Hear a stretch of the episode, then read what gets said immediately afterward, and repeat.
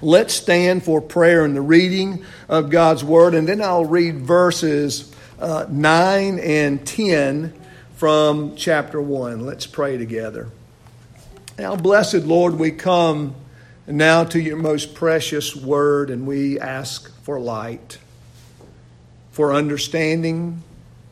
Lord, we pray that as we come and as you grant us this grace of enlightenment and understanding, you would fill our hearts with a, with a strength to follow through on what we learn, to keep the ways of the Lord, and to, to be wise, Lord, biblically and scripturally, and Lord, from your spirit, not, not of this world, but a wisdom that comes from above. Lord, we pray for wisdom. Make us a wise people.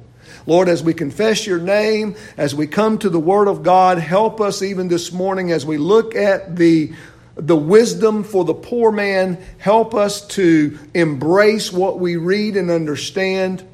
And Lord, that you would bring yourself glory and you would build us up and make us a mature people.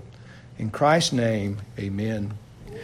Now, James chapter 1, verses 9 and 10. Listen now to the word of God.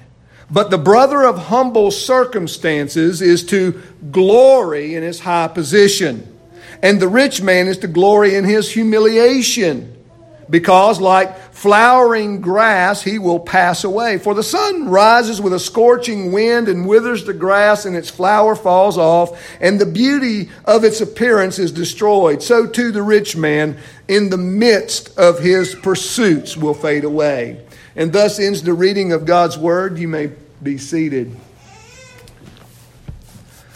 Now, brothers and sisters, I read both of the, the verses 9 through 11 in order to help us see that James is now addressing two different people in context of wisdom. And we have to ask the question when we come to this, these verses, these three verses, what is James trying to do? Why is James bringing out this this, these two people, the rich and the poor? Well, because James understands the, the situation and the circumstance that provoked him to even write the letter to begin with, which is the, the providential circumstance that they were being persecuted and they were being scattered out. They were having to leave their homes, their jobs, and, and beginning, new, you know, beginning all over again losing what they had, you can imagine the temptations that they would be faced with as they lost everything and when they were accustomed to having so much or at least something, and now they were faced with nothing, having nothing. James wants to address the rich and the poor because of the temptations that both face.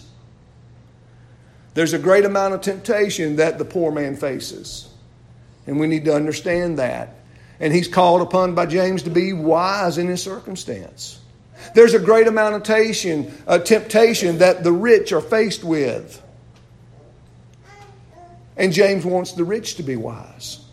He wants them to be wise in their circumstances because of all the things that they face. And there certainly is a contrast here in what James is doing for us. But this morning, I'm simply going to focus upon the poor man.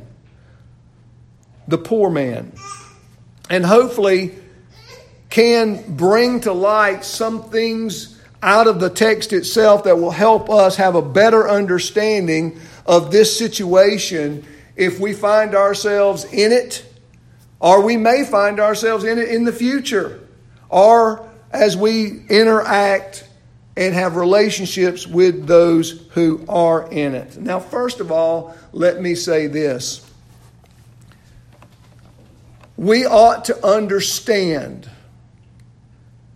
we should come to a place that is natural, naturally speaking, we should all grasp and understand that those who have the least have several struggles.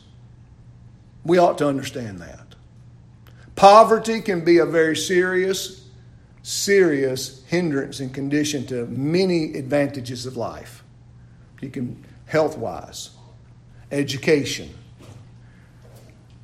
In fact, I want you to turn in your Bibles to Proverbs 30. We're going to look at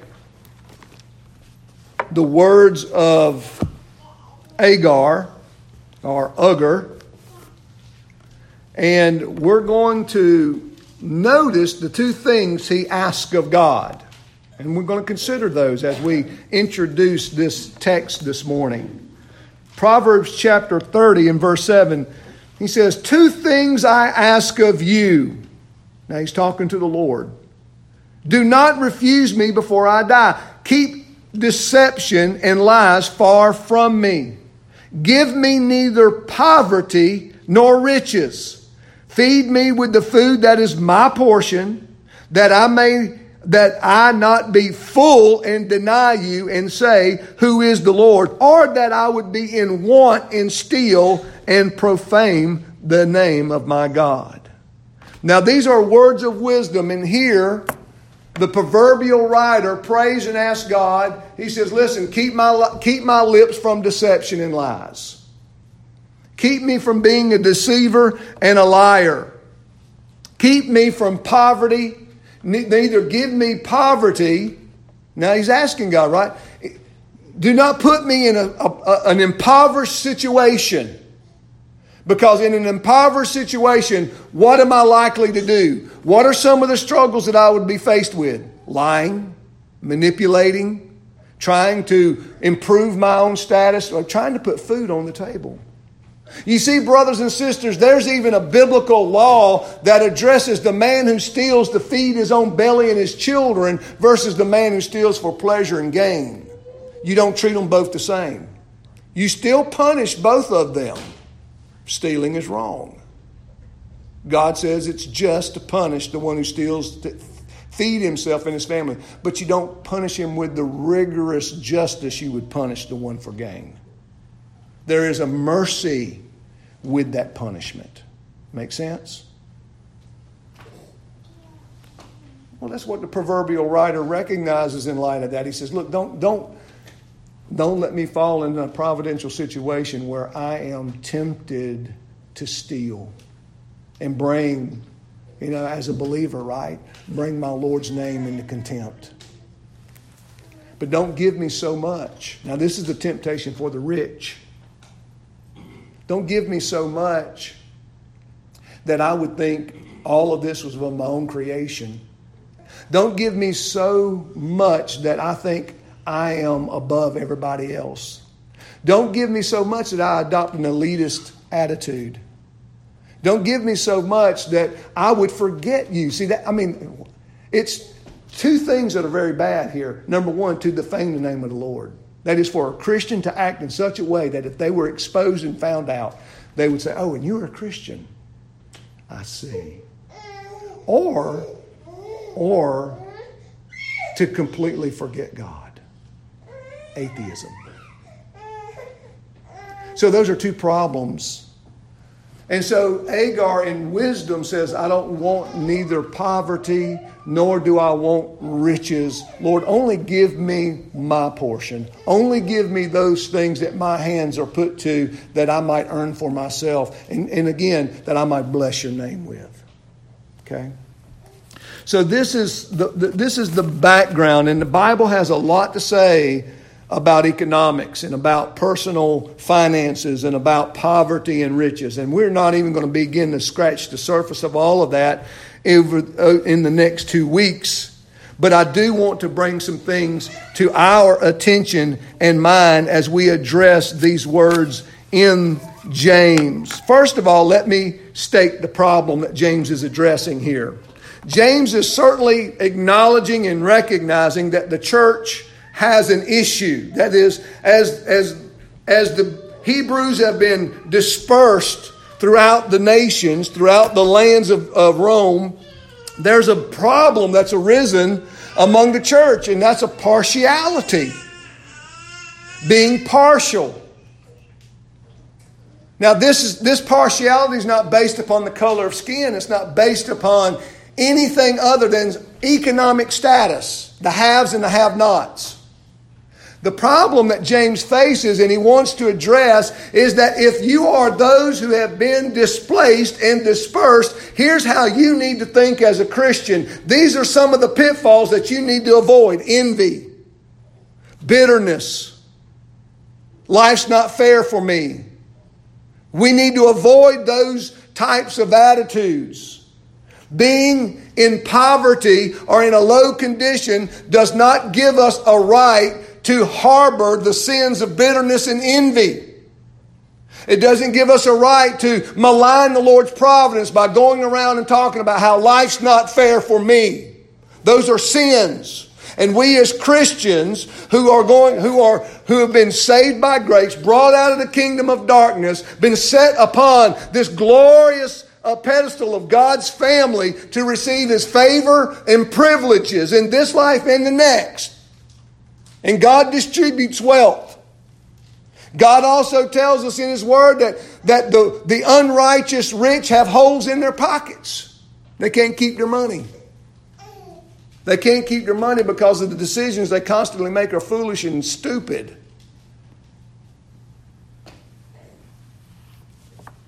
The situation here, brothers and sisters, is this idea of partiality. James chapter 2, James says these words. He says, My brethren, do not hold your faith in our glorious Lord Jesus Christ with an attitude of personal favoritism. And then he goes on to address how the poor are treated and how the rich are treated. But notice what he says. He, notice what he says down here in verse 7 because he talks about those who who dishonored the poor man and uh, you know by bringing him into court and continuing to add to his burden he says do they not blaspheme the fair name by which you have been called? He said Look, all of this activity the way that this partiality is revealed you're blaspheming the name of god. Now it doesn't matter who's showing the partiality whoever it is they're blaspheming the name of god So the problem that's being addressed, and listen, this is an age old problem. This is not just a problem that our own country has an issue with, right? We have an issue with partiality, showing favoritism. I mean, we are divided. I mean, uh, the cultures around us are dividing us gender wise, they're dividing us. Uh, uh, color of our skin, they're dividing our finances. I mean, we are divided. I mean, are you straight? Are you gay? Are you male? Are you female? Are you black, white, Hispanic, Chinese, Korea? All of these, are you Asian? All of these lines are being divided and we're being forced into these categories, and yet every bit of that is ungodly. Ungodly. And it's not biblical. In fact, what we see in Scripture, there are only two families in the earth itself, and that is the family of God and the family of Satan. You either belong one or the other. And we're going to look at that in just a moment. He has to address this partiality because, number one, it was God's providence that created the situation. They were being dispersed by the hand and power of God. And others were taking advantage of them. Well, you've lost everything you had, you'll probably work for nothing. And that's what he says over in chapter 2. He says, You take advantage of the rich. And that's what he says over here in chapter 5. You're taking advantage of their poor condition. Shame on you. Now, that's all. That's to address the rich and just dealing with the poor. This was providential pro- poverty here. Paul even had to address this, the economic status among the Gentiles. This isn't just something that was a Jewish problem. Turn to 1 Corinthians 11. 1 Corinthians 11.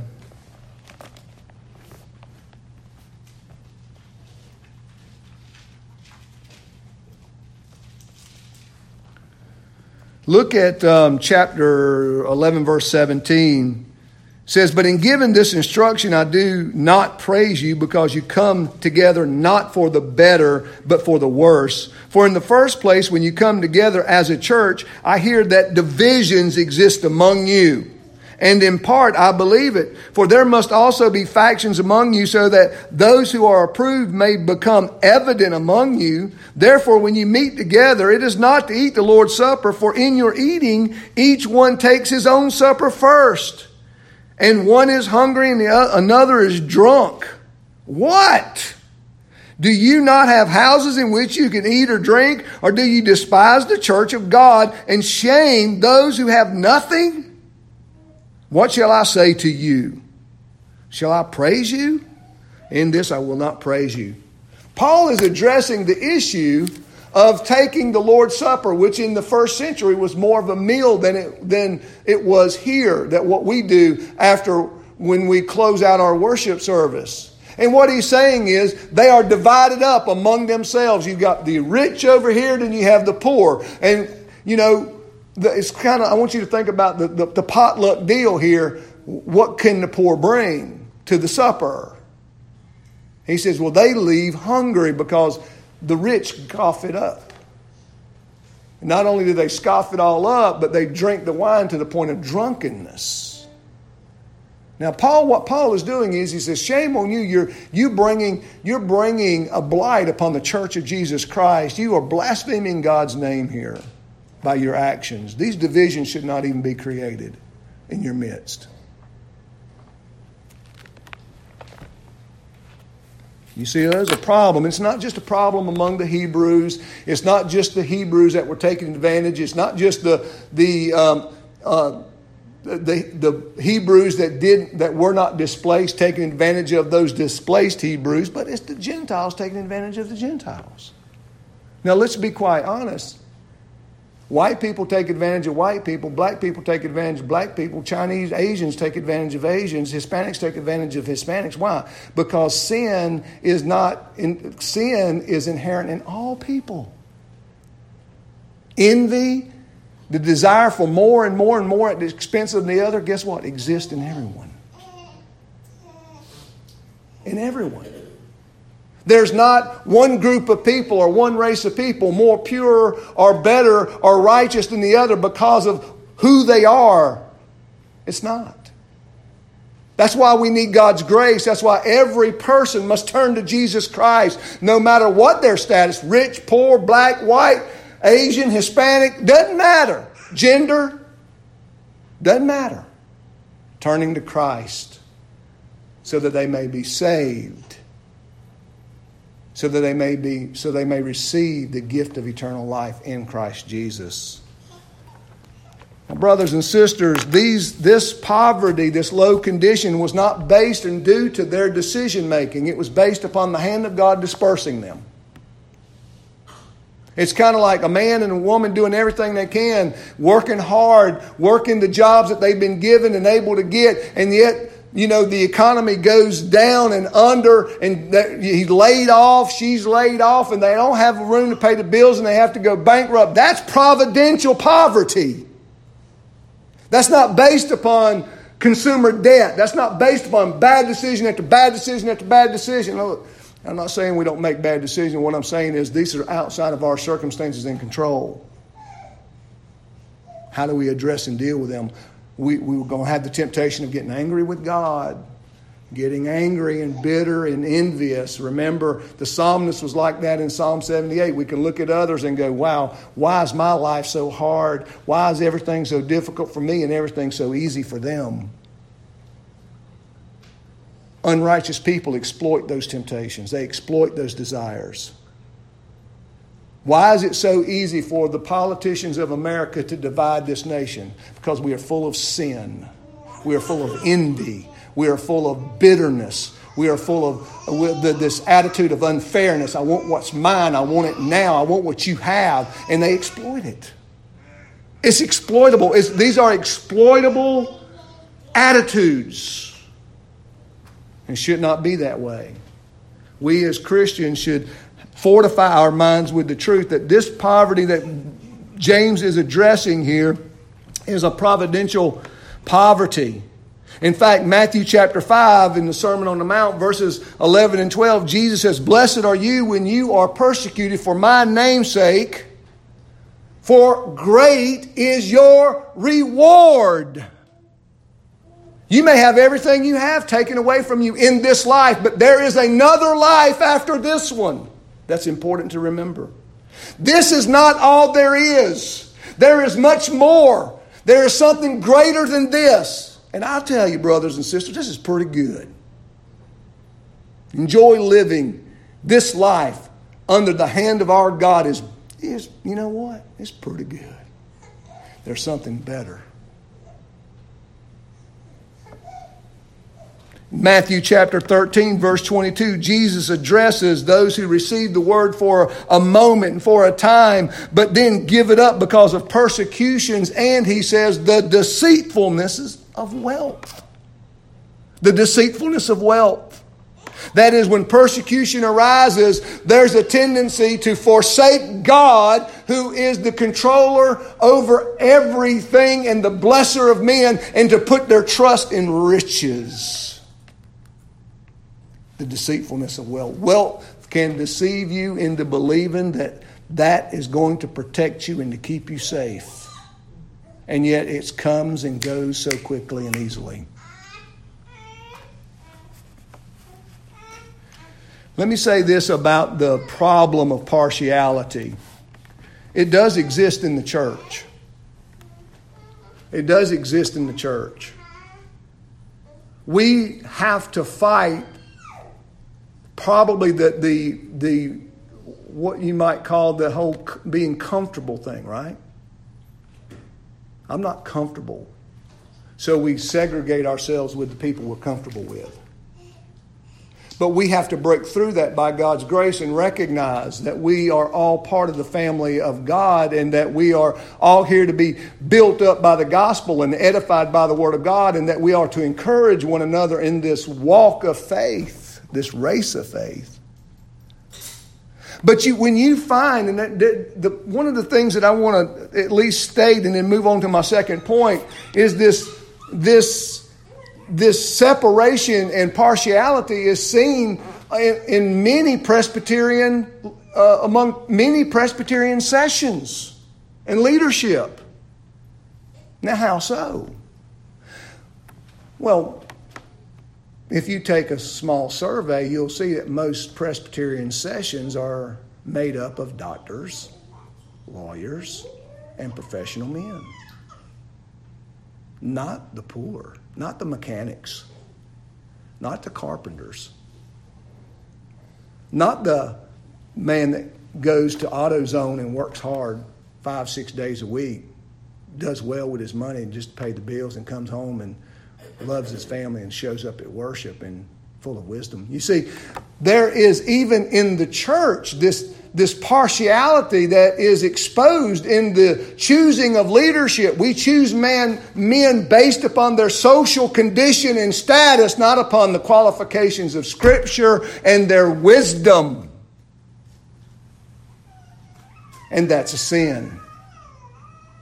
You may have all the professional men you want in leadership positions, but that doesn't mean they have the wisdom or even the fortitude or the, steadf- the desire to lead the church through difficult situations or un- situations that require clarity and skill in handling the Word of God.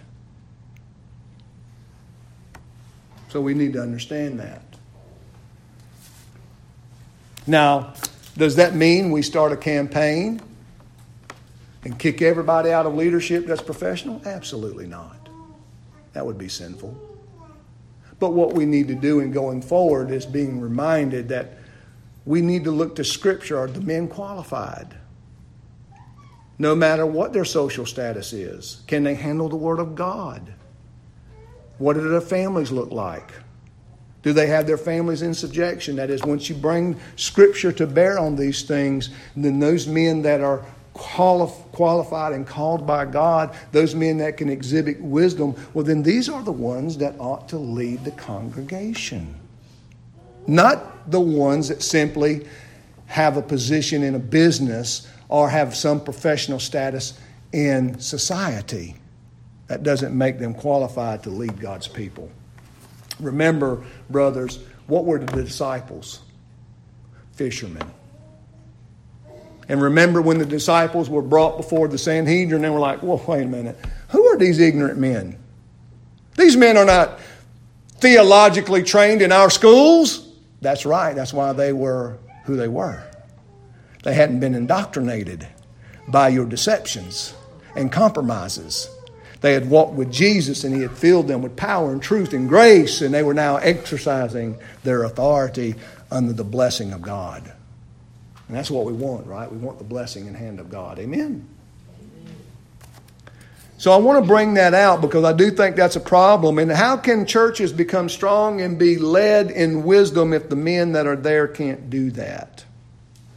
And not qualified to do it. So we see that there is a problem, and James is addressing the issue, and that is there is a providential circumstance that has put a lot of Hebrews in a low condition, and there were some showing partiality and taking advantage of them. That's a problem. So that's the problem. Now, secondly, what's the attitude we need to have about the situation or about the one who is in a low condition?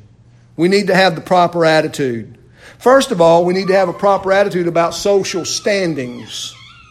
There are social standings. There are proper social standings. I mean, even the book of Proverbs says, do not desire the delicacies of the king. Why? Because you ain't the king.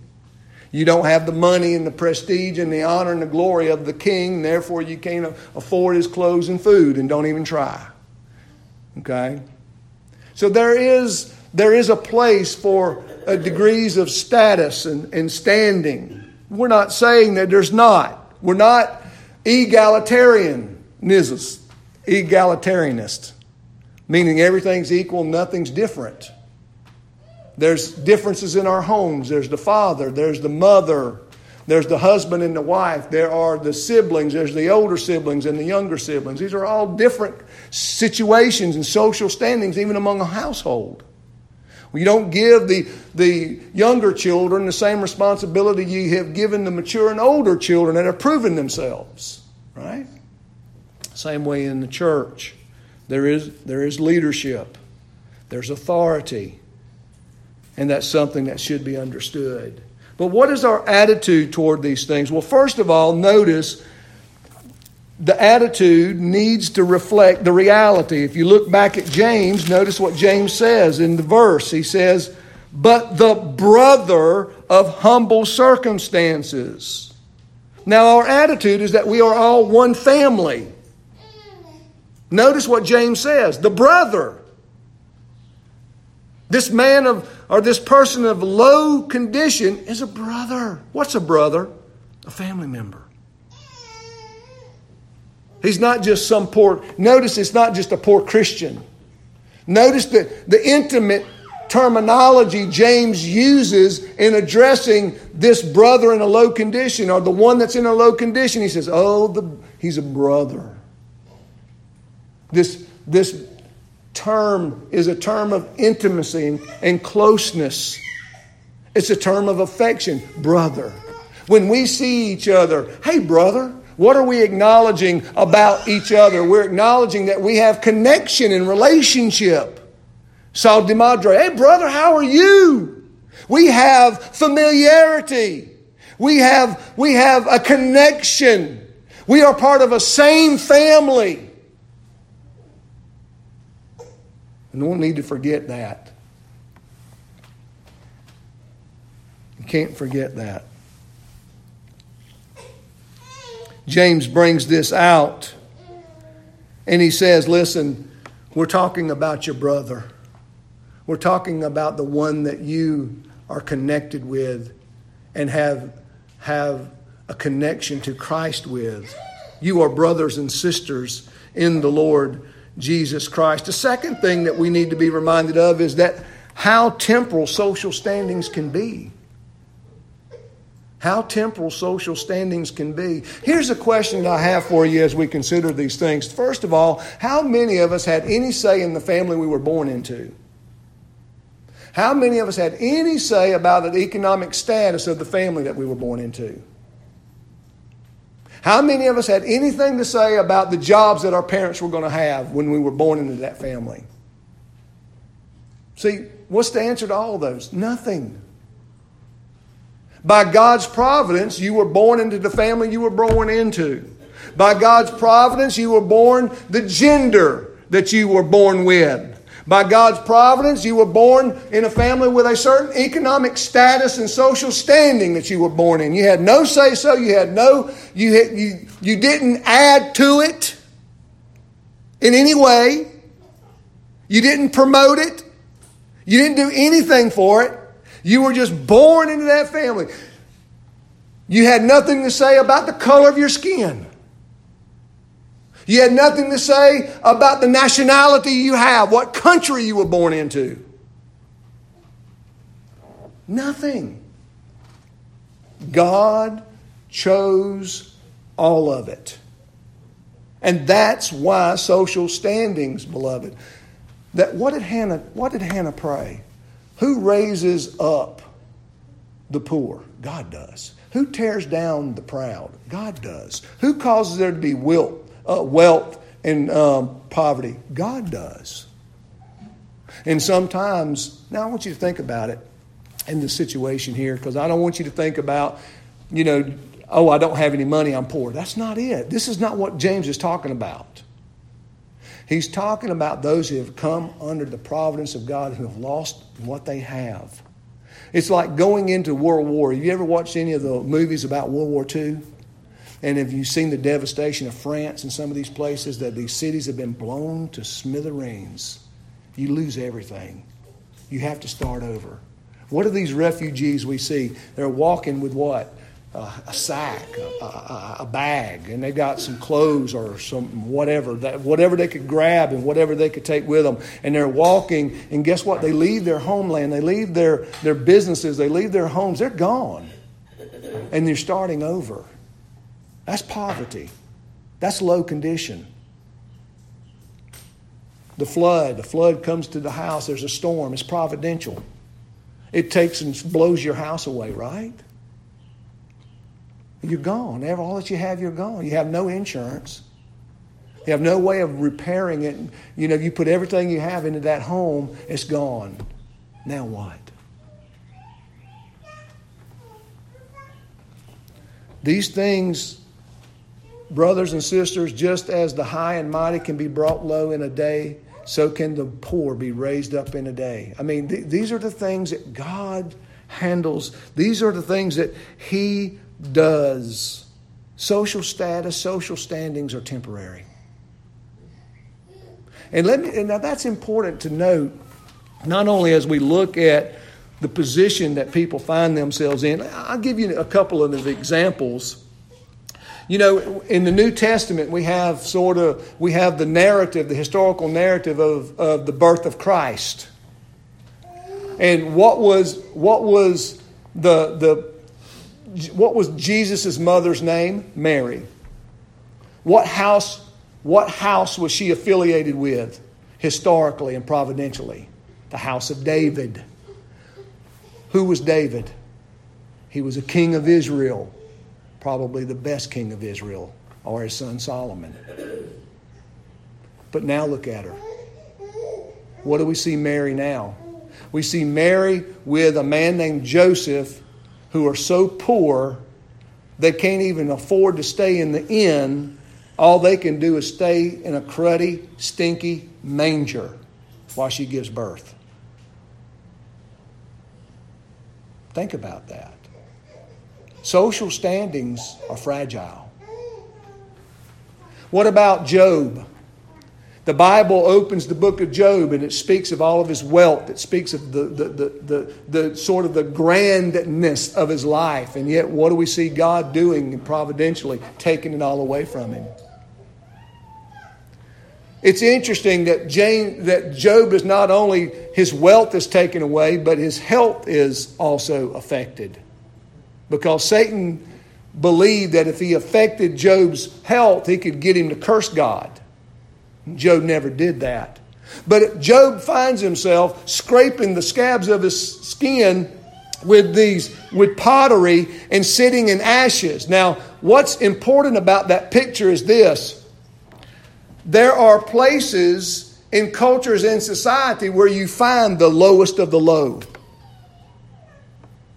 Right? There are places where they live. Job, when he's seen by his friends, is seen sitting in ashes and scraping himself. And, and, that, and there's a picture there of Job being relegated to the dung heap of the city. That's the trash pile. He's out in the dump, if you will. What is he doing out in that dump? He, he's surviving. He's trying to keep his mind and his heart right under the hand and providence of God, and he's suffering physically.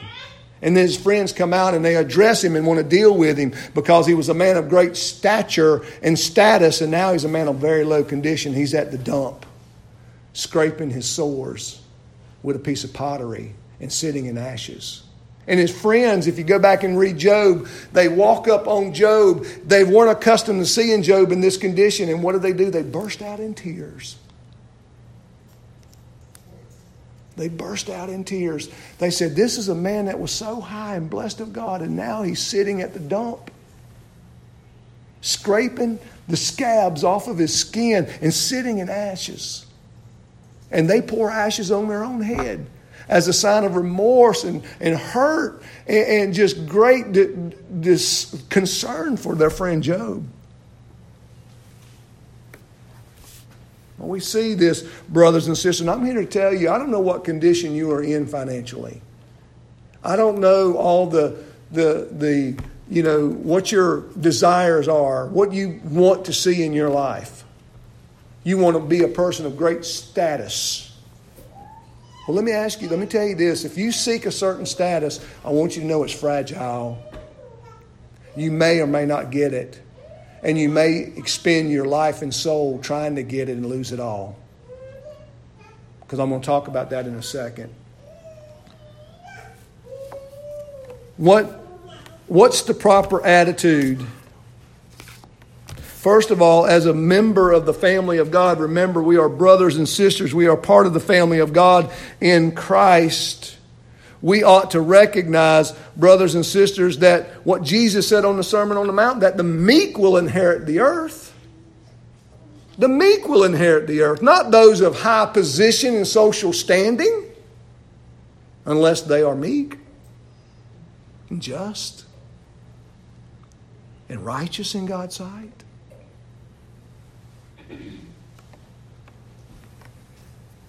Ephesians chapter 1, the longest sentence in the whole Bible, speaks of this eternal and glorious inheritance we have in Christ Jesus because God has called us to eternal glory. He has called us to be His children. And that's one thing that James points out and highlights is this, this, this that, that God has chosen the lowly things of this world to exalt his name. It's no, listen, brothers and sisters, it is not an accident that there's a lot of poor people who are Christians. That's not accidental. Number one, God is merciful and compassionate to the poor and lowly. But number two, the poor are always confronted with their dependence, their need. And having someone to watch over them as a father and provide for them and to care for them and to bless the work of their hands and to make the little go a long way. And so there's a great dependence upon the Lord and glory. I have nothing to offer. Woe is me, Lord. You are kind and you are gracious. That's why the Lord Jesus said, It is, well, and you know, right? It is, it is more, pro, that for a rich man to enter the kingdom of heaven is like a camel going through the eye of a needle. It's impossible. But not apart from God's grace. Because God does save rich people too. He's not partial. This is not a sermon that, that magnifies the lowly and puts down the rich. That's not my intent at all. It's to help us see that each one has its own place and we ought to look and to think about each one biblically and with wisdom.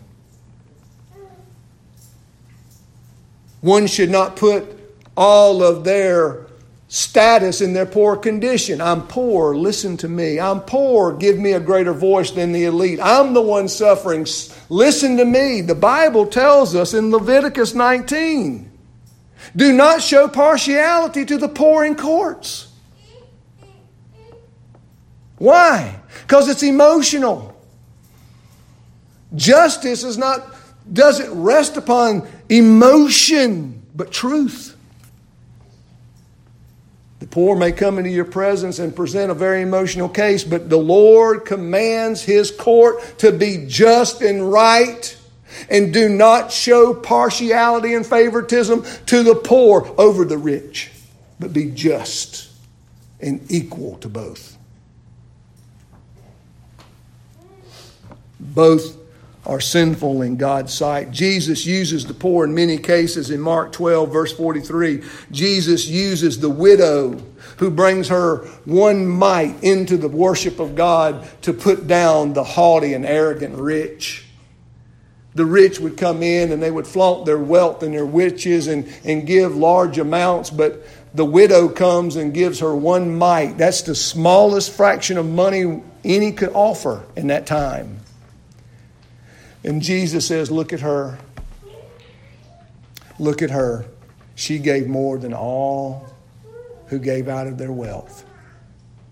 You see, it's kind of like when you read, you know, of the billionaires giving a million dollars to some charity. That's like the change in my pocket. And, you know, wow. But he says she didn't give out of her wealth. What did she give? She gave out of her poverty. She gave all she had. And Jesus said, She is justified. She's the one who is given in a way that pleases God. And she was poor. So, see, brothers and sisters, in God's eyes, it doesn't matter. The rich and the poor in God's sight are both the same. Each ought to be glorifying God and, and, and living their lives based upon their relationship with Him and to Him in His Word, and that they have a right to come with all their heart, mind, soul, and strength and offer up praise and worship to Him. The third thing I want to I want us to observe in the text is not only to have a proper attitude about a social standing and to see this brother of low condition as a family member in the house of God, but we ought to have some wisdom that we ought to bring to this. And the poor need wisdom. The rich need wisdom, but the poor need wisdom. They need wisdom in order to handle their affairs. They need wisdom in order to handle their poverty and their low condition. They're going to have to fight against envy. They're going to have to fight against the temptation of bitterness, fearfulness. They're going to have to fight against politicians trying to exploit that in them and trying to even create those desires. Maybe they're not bitter. Maybe they're not fearful about the things they don't have. Maybe they're okay with everything. But yet the politicians create the environment of envy and bitterness by saying, Don't you want what they have? And you can have it. I have to fight against it. They need wisdom. Why do we need wisdom? Why does the poor need wisdom? Because they don't want to be manipulated. You don't, you don't want the poor to be manipulated. You don't want the, the poor to be exploited, and they can be and will be without wisdom. They need wisdom. They need wisdom. They need to be able to look beyond their circumstances, like Job. Look at Job again. Let's look at the book of Job, Job chapter 29.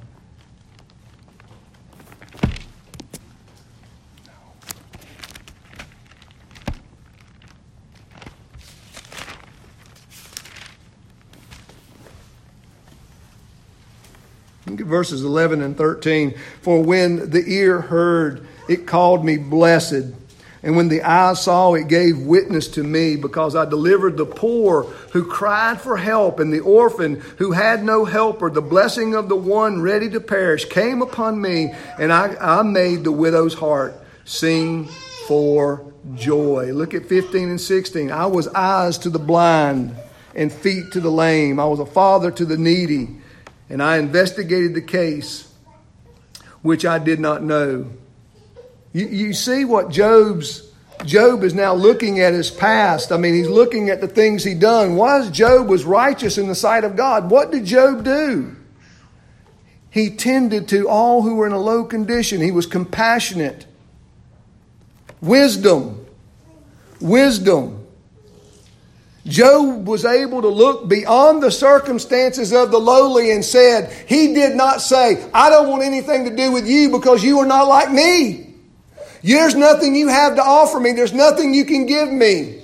There's no way you can pay back my generosity and compassion. But Job looked beyond that. He looked to the family of God. He looked at God's character and nature and said, God, who has been compassionate and gracious to me, I will be gracious and compassionate to those who are in need, like God was to me. Not based on some political agenda. It's based upon the nature and character of God. Our God is gracious and compassionate and uh, giving God to us. And what should we be to the others? Gracious and compassionate and merciful and giving.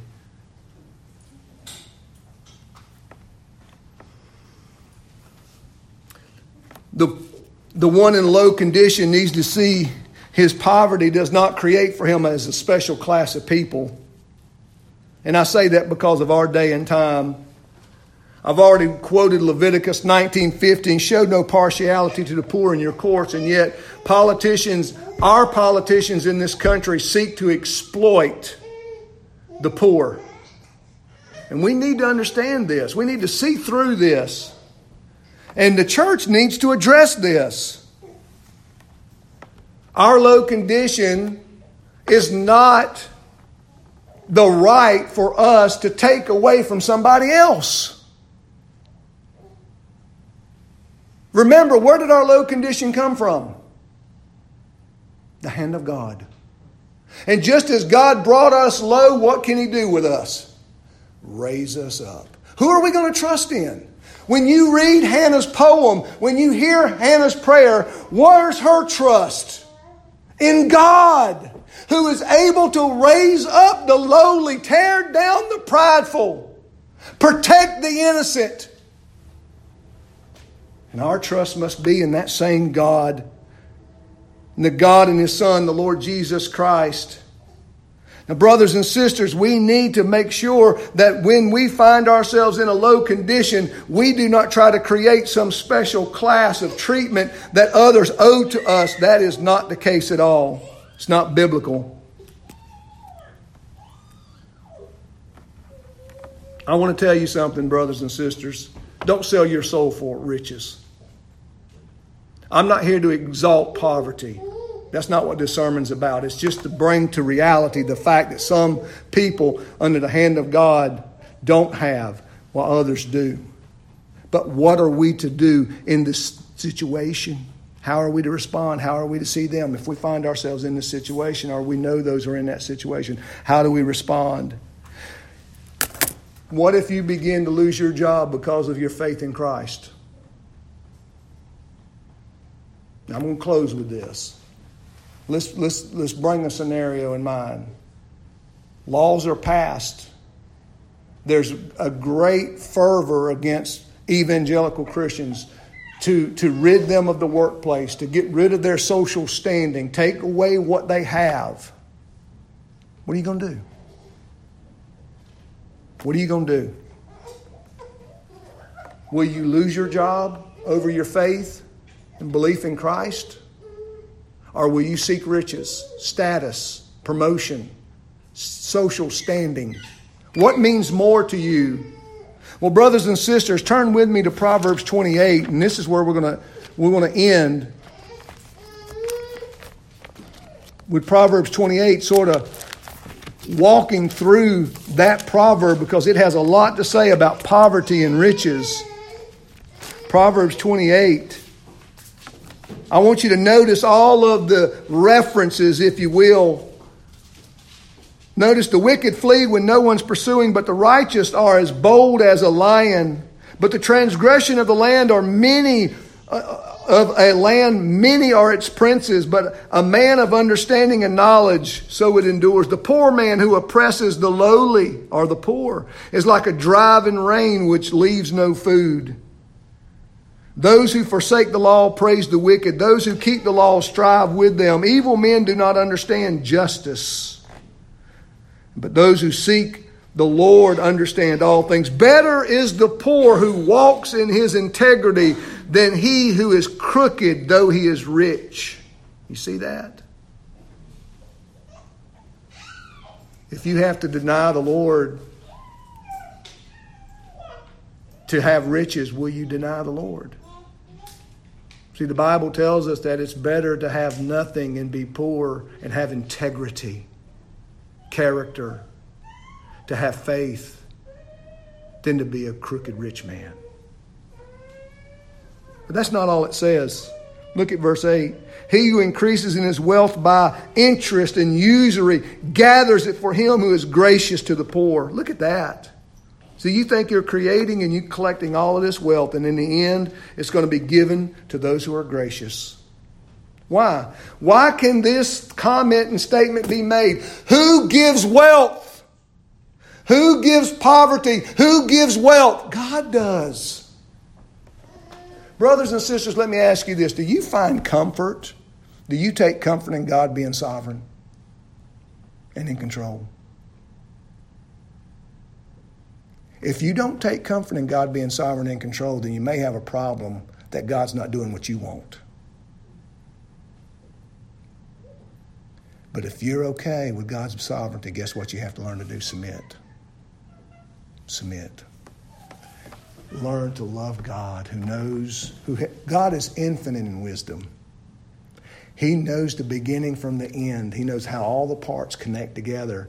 And when we come to these situations, we need to look beyond the circumstance. We need to know who's in charge. We need to know that guess what? My lowly condition today could be changed tomorrow. The Lord blessing the work of my hands, the Lord giving me favor and status with the men around me. That's what Paul says. Paul says, Lord, you give us standing with favor with men.